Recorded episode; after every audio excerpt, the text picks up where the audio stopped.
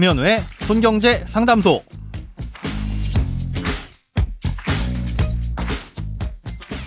새는 돈 맞고 숨은 돈 찾아드립니다. 손경제 상담소 김현우입니다. 저축, 보험, 대출, 연금, 투자까지 이 돈에 대한 고민이라면 무엇이든 맡겨주세요. 오직 당신만을 위해 맞춤 상담해 드리겠습니다. 오늘의 사연 한번 들어보시죠. 안녕하세요. 올해 2월에 취업을 했는데요. 이번에 청년 희망적금을 가입하려고 하는데 2년 전 소득이 없어서 가입이 안 된다고 하더라고요. 작년도 아니고 왜 2년 전 소득을 따지는 건지 제가 모르는 특별한 이유가 있는 건가요? 네, 오늘은 요즘 청년들 사이에서 큰 이슈가 되고 있는 청년 희망 적금에 대한 질문이네요. 아, 이율이 뭐 최고 연 10%에 버금가는 데다가 이자 소득세도 면제해주는 저축이다 보니까 가입할 수만 있다면 안 할 이유가 없는 이 적금인데요. 어, 이 적금을 가입할 수 있는 중요한 요건이 나이와 소득입니다.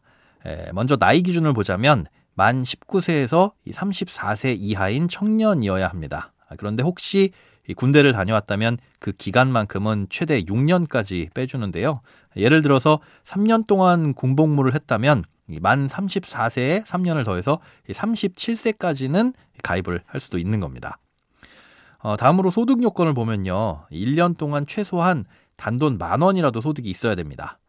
아, 그리고 근로소득만 있는 경우에는 연간 총 급여가 세해 전 3,600만 원 이하여야 되고요.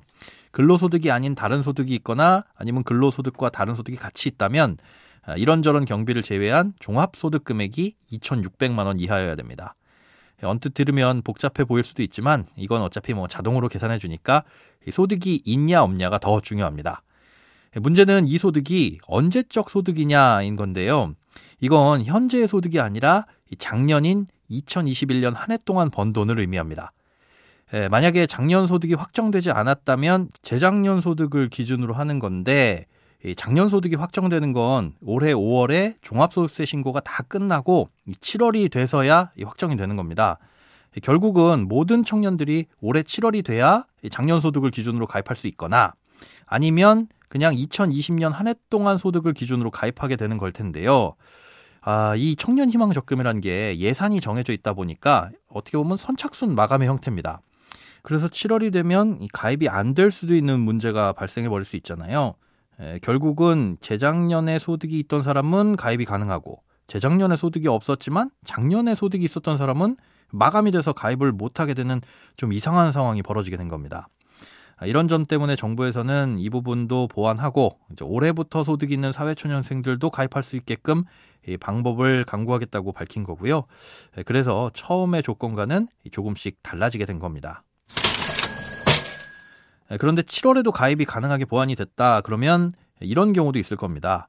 아, 작년이나 재작년에 소득이 있었는데 뭐 이런저런 이유로 소득이 누락된 경우 있잖아요. 어, 그런 경우에 5월에 아, 신고를 하고 그럼 7월에 가입할까? 이런 생각하실 수도 있겠죠. 그러니까 예를 들어서 작년이나 재작년에 뭐 대학생이 과외를 해서 번 돈이 있는데 이 과외 소득 일반적으로 세금 신고 잘 안 하잖아요. 그런데 이걸 올해 5월에 신고하면 뭐 7월에 소득이 확정돼서 잡힐 테니까 그때 가서 청년 희망 적금 가입해 볼까? 뭐 이렇게 생각할 수도 있겠죠. 자, 그런데 이때 주의할 점이 있습니다. 지금까지는 소득이 없는 것으로 돼 있다 보니까 부모님이 연말정산을 하면서 나에 대한 인적 공제를 받을 수가 있는데요. 이렇게 공제를 받아서 부모님이 세금을 줄이셨는데 그 다음에 내가 소득이 있었다고 다음에 나중에 신고를 하게 되면 그 소득이 연간 100만 원을 넘어갈 경우에 부모님이 인적공제 대상자로 받은 그 세금, 환급금을 다 토해낼 수가 있는 겁니다. 그리고 신고를 잘못하셨으니까 그에 대한 가산세도 물어야 되고요. 이 청년 희망 적금이 이렇게 누락되는 소득들을 신고하게 만드는 의도치 않은 기능도 하게 되는 것 같네요. 네, 오늘은 청년 희망 적금에 대한 궁금증 풀어드렸습니다. 크고 작은 돈 걱정은 누구에게든 있죠? 혼자 끙끙 앓지 마시고요. imbc.com 손경제상담소 홈페이지로 사연 남겨주세요. 여러분의 통장이 활짝 웃는 그날까지 1대1 맞춤 상담은 계속됩니다. 돈 모으는 습관 손경제 상담소 다음 주에도 새는 돈 맞고 숨은 돈 찾아드릴게요.